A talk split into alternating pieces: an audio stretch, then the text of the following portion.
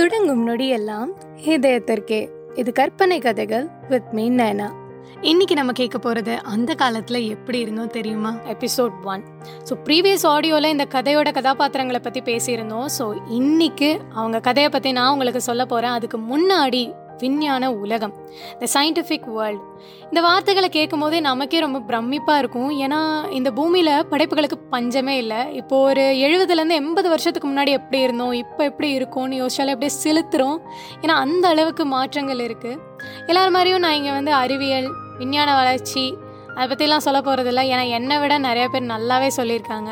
இன்றைக்கி ஒரு சின்ன குழந்தைக்கு கூட தெரியும். அப்பா அம்மாவுக்கு தெரியாத வந்து கூகுளில் சர்ச் பண்ணி பார்க்கணுன்னு ஸோ அதிலெல்லாம் எந்த ஒரு குறைபாடுமே கிடையாது.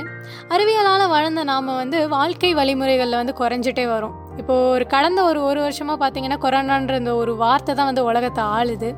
அதுக்கு இந்த science value of life family education இதெல்லாம் எதுவுமே தெரியாது. அதுக்கு தெரிஞ்சது ஒரே விஷயந்தான் கூடி இருந்தால் கூட்டத்தோடு க்ளோஸ் பண்ணணும். ஸோ அந்த மாதிரி இப்போது கூட்டமாக இருக்கிறதுக்கே நம்ம ரொம்ப பயப்படுறோம். அப்போ சொன்ன மாதிரி ஒரு எழுபதுலேருந்து எண்பது வருஷத்துக்கு முன்னாடி வாழ்ந்தவங்க எல்லாருமே வந்து கூட்டமாக தான் இருந்தாங்க. எப்படி இல்லைன்னா வந்து இந்த திருவிழா வீட்டு விசேஷம் வளகாப்பு ஊர்வலம் சடங்கு கல்யாணம் அப்படின்னு நிறைய நிறைய அடிக்கிட்டே போகலாம். அந்த மாதிரி இப்போ இருக்க நிலையிலேருந்து நம்ம கொஞ்சம் அப்படியே டைம் ரிவர்ஸ் பண்ணி ஒரு கிராமத்து வாழ்க்கைக்கு போவோம். தஞ்சாவூர் மாவட்டத்தில் திருவோணன்ற ஒரு கிராமத்தில் ஒரு பெரிய வீடோடு சேர்ந்து ஒரு பெரிய மனசு கொண்ட மனுஷன் தான் நம்ம நட்ராஜன் ஐயா. ஒரு சாமர்த்தியமான விவசாயின்னு சொல்லலாம். அப்பயே வந்து இந்த சீட்டு நடத்துறது அதே மாதிரி இந்த சந்தையில் ஆடு மாடு கோழி எல்லாம் வந்து கைமாத்துறதுன்னு பல வியாபாரம் பண்ணிட்டு இருந்தார். கொஞ்சம் கோவக்காரர் தான் ஆனால் ரொம்ப பாசக்காரர். அடுத்ததாக அவரோட மனைவி கோதையம்மாள் ரொம்ப அமைதியானவங்க சிக்கனமானவங்களும் கூட.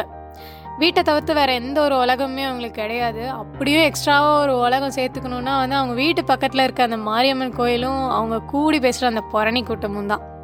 இவங்க புதுசாக கல்யாணமானவங்க. அப்போது அந்த காலத்தில் நீங்கள் யோசிச்சு பார்த்துக்கோங்க. சொல்லவே வேணாம். கல்யாணம் ஆன ஒரு மூணு மாதத்துலேயே கேட்பாங்க என்னப்பா விசேஷம் எதுவும் இல்லையா? அப்படின்னு. அதே ஒரு வருஷம் ஆயும் ஒன்றும் சொல்லலைன்னா அவ்வளோதான் உன் பொஞ்சாது ஏதோ பாவம் பண்ணியிருக்கு. வடை சட்டியில் ஈ போட்டு சமைச்சிருக்குன்னு ஆ ஊன்னு சொந்தக்காரங்க கிளம்பி வந்துடுவாங்க வந்ததும் வராததுமா வாயும் மூட மாட்டாங்க வைத்தியம் கட்ட மாட்டாங்க எல்லாமே ஓவர்லோடிங்காக தான் இருக்கும். அதே சமயத்தில் என்னென்ன சொல்ல முடியுமோ அத்தனையும் சொல்லிட்டு போயிடுவாங்க பட் அன்ஃபார்ச்சுனேட்லி ஐயாவோட நேரமோ என்னமோ தெரியல அவரோட மனைவி கர்ப்பம் ஆகலை வழக்கம் போல் முன்னாடி என்னென்ன சொன்னனோ அதெல்லாம் நடந்துச்சு. கிட்டத்தட்ட வந்து ஐயாவும் அவங்க மனைவியும் வந்து மனதளவில் ரொம்ப உடஞ்சி போயிட்டாங்க. இந்த சமயத்தில் வந்து ஒரு விஷயத்த எல்லாருக்கும் நான் சொல்லணும்னு நினைக்கிறேன். நல்லா புரிஞ்சுக்கோங்க. அப்போல்லாம் வந்து இந்த fertility centres test tube method surrogate mother அதாவது இந்த வாடகத்தாய் இதெல்லாம் வந்து யாருமே கன்சிடர் பண்ணலை.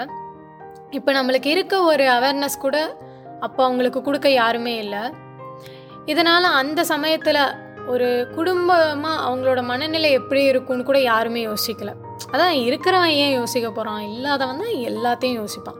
அதே மாதிரி ஐயாவும் அம்மாவும் வந்து சொந்தக்காரங்க எல்லாரும் சொல்கிறாங்களேன்னு மூட நம்பிக்கையின் ஒரு முன்னுதாரணமாக வந்து கோயில் குளம் பரிகாரம் எல்லாமே பண்ணாங்க. ஆனால் பண்ண வேண்டிய விஷயத்த பண்ணலை. என்ன பண்ணுறது எல்லாம் சொந்தக்காரங்களோட மகிமை. அதுக்கப்புறம் ஒரு மூணு வருஷம் கழித்து ஒரு நல்ல விஷயமா கோதையம்மாள் ஒரு வழியாக கர்ப்பம் ஐயாக்கு வந்து தலைக்காலே புரியல. சொந்தக்காரங்க எல்லாருக்கும் சொல்கிறாரு எல்லாரும் கோதையம்மாளை விசாரிக்க வராங்க. விசாரிச்சுட்டே சொல்கிறாங்க இந்த மாதிரி. சிக்குன்னு ஒரு சிங்கக்குட்டியை பெற்று கொடுத்துரு. குடும்பத்துக்கே அப்படியே கலகலான்னு இருக்கும். ஆனால் பொட்டப்பிள்ளையா போயிடுச்சுன்னா பார்த்துக்க அப்படின்னு கூட்டத்தோட கூட்டமாக ஒரு இழுவையை போடுறாங்க. அப்போ அந்த சமயத்தில் வந்து ஐயா அவங்க சொந்தக்காரங்க கிட்ட ஒரே ஒரு விஷயந்தான் சொல்கிறாரு எல்லாரும் கேட்டுக்கோங்க. எனக்கு மாவன் பிறந்தா என் சாவுக்கு அப்புறம் இந்த வீட்டை பார்த்துக்கிறதுக்கு ஒருத்தன் இருக்கான்னு பெருமைப்பட்டுப்பேன். அதே எனக்கு ஒரு பொண்ணு பிறந்தா என் சாமியாக என் கண்ணுக்குள்ளே வச்சு பார்த்துப்பேன். அதனால் சிங்கக்குட்டி தான் பெக்கணும் பூனைக்குட்டி தான் பெக்கணும்னு சொல்லிட்டு யாரையும் மற வேணாம். எந்த பிள்ளையா இருந்தாலும் வாழ்த்துற மனசோட வாங்கன்னு சொல்லி ஐயா ஒரு வேற லெவல் சீன் ஆக்கிட்டாரு. அதே சமயத்தில் கோதையம்மாள் அவங்க தாய்மை காலத்தை ரொம்ப சந்தோஷமாக அனுபவிக்கிறாங்க. இருந்தாலும் கர்ப்பிணியாக இருக்கிறது ஈஸி கிடையாது அல்லவா அதுக்கப்புறம் ஒரு ஏழாவது மாதத்தில் வளகாப்பு வைக்கிறாங்க. எல்லா சொந்தக்காரங்களுக்கும் கூப்பிடுறாங்க. எல்லா சொந்தக்காரங்களுக்கும் ஒரே ஆர்வம் கலந்த ஒரு சந்தோஷம். ஏன்னா மூணு வருஷம் கழித்து குழந்த பிறக்க போகுது. குழந்த வந்து ஆரோக்கியமாக இருக்குமா? பொண்ணா பையனா? சீரும் செழிப்புமா இருப்பாங்களான்னு ஒரே சந்தேகம். அதோடு சேர்ந்து ஒரு ஆர்வம். எப்படி இருக்குமோ அப்படின்னு. என்னமோ நல்லபடியாக வந்து வளகாப்பை முடித்து ஐயா வந்து கோதையம்மாள் அவங்க அம்மா வீட்டுக்கு அனுப்பிடுறாரு. ரெண்டு மாதம் கோதையம்மாள் அவங்க அம்மா வீட்டில் வந்து ஒரே ரெஸ்ட்டு நல்ல சாப்பாடு நல்ல உறக்கம் அப்படின்னு ஜாலியாக இருக்காங்க. அதோட ரொம்ப சந்தோஷமாக இருக்காங்க. ஏன்னா தாய்மை பருவம் முழுமையடைய போகுது அப்படின்ற ஒரு சந்தோஷம். அதுக்கு வந்து வார்த்தைகளே கிடையாது. அப்படி இருக்காங்க. அப்படியே போயிட்டுருக்கு. அப்போது ஒரு நாள் பார்த்தீங்கன்னா கோதையம்மாள் சாப்பாட்டுக்கு உழ வச்சிட்ருக்காங்க திடீர்னு அவங்க உடம்புல வந்து ஏதோ ஒரு மாற்றத்தை உணர்றாங்க. சரி அது என்னவா இருக்கும் அப்படின்ற யோசிக்கிற அந்த சமயத்துக்குள்ளே பார்த்தீங்கன்னா அவங்க வயிறு பயங்கரமாக வலிக்க ஆரம்பிக்குது. சரி சத்தம் இல்லாமல் அப்படியே எந்திரிச்சு போயிடலாம் வெளியில் போயிடலாம் அப்படின்னு யோசிச்சுட்டு இருக்க சமயத்தில் அவங்களால முடியல எந்திரிக்க முடியல. அதுக்கப்புறம் கதறாங்க கதற ஆரம்பிக்கிறாங்க. அவங்க அம்மாவை கூப்பிடுறாங்க ஐயோ அம்மா வயிறு வலிக்குது எங்கே இருக்க? அப்படின்னு கத்துறாங்க. அவங்க அம்மா அப்போ தான் வந்து குடத்துல தண்ணி பிடிச்சிட்டு வந்துட்டு இருக்காங்க. கோதையம்மாள் கதறதை பார்த்ததும் குடத்தை கீழே வச்சுட்டு ஓடி போய் தூக்குறாங்க. தூக்கிட்டு கேட்குறாங்க என்ன ஆச்சு அப்படின்னு. இந்த மாதிரி பனிக்குடம் உடஞ்சிருச்சுன்னு நினைக்கிறேன் அப்படின்னு சொல்கிறாங்க அப்போது தூக்கிட்டு வாசல் வரைக்கும் கூட்டிகிட்டு வந்துடுறாங்க கோதையம்மாளோட அம்மா. அதுக்கப்புறம் கூப்பிடுறாங்க உதவிக்கு யாராச்சும் வாங்கலே அப்படின்னு கூப்பிடுறாங்க. அப்புறம் பக்கத்தில் இருக்கிறவங்க ஒரு அஞ்சாறு பேர் வந்துடுறாங்க. வந்துட்டு கேட்குறாங்க அவங்ககிட்டயும் நிலவரத்தை சொல்கிறாங்க சொன்ன உடனே ஒரு மாட்டு வண்டியை எடுத்துகிட்டு வந்து கோதையம்மாளை ஏற்றி ஹாஸ்பிட்டலுக்கு கூட்டிகிட்டு போகிறாங்க அதே சமயத்தில் நடராஜன் ஐயாக்கு பிசிஓலேருந்து ஃபோன் பண்ணி இந்த மாதிரி நிலவரத்தை சொல்கிறாங்க ஐயா பதறி அடித்து ஹாஸ்பிட்டலுக்கு வராரு. வந்துட்டுருக்க அந்த சமயத்தில் வந்து பார்த்திங்கன்னா அவர் யோசிக்கிறாரு. கோதையம்மாள் எப்படி இருப்பாளோ புள்ள எப்படி இருக்கோ அப்படின்னு யோசிச்சுட்டே வராரு.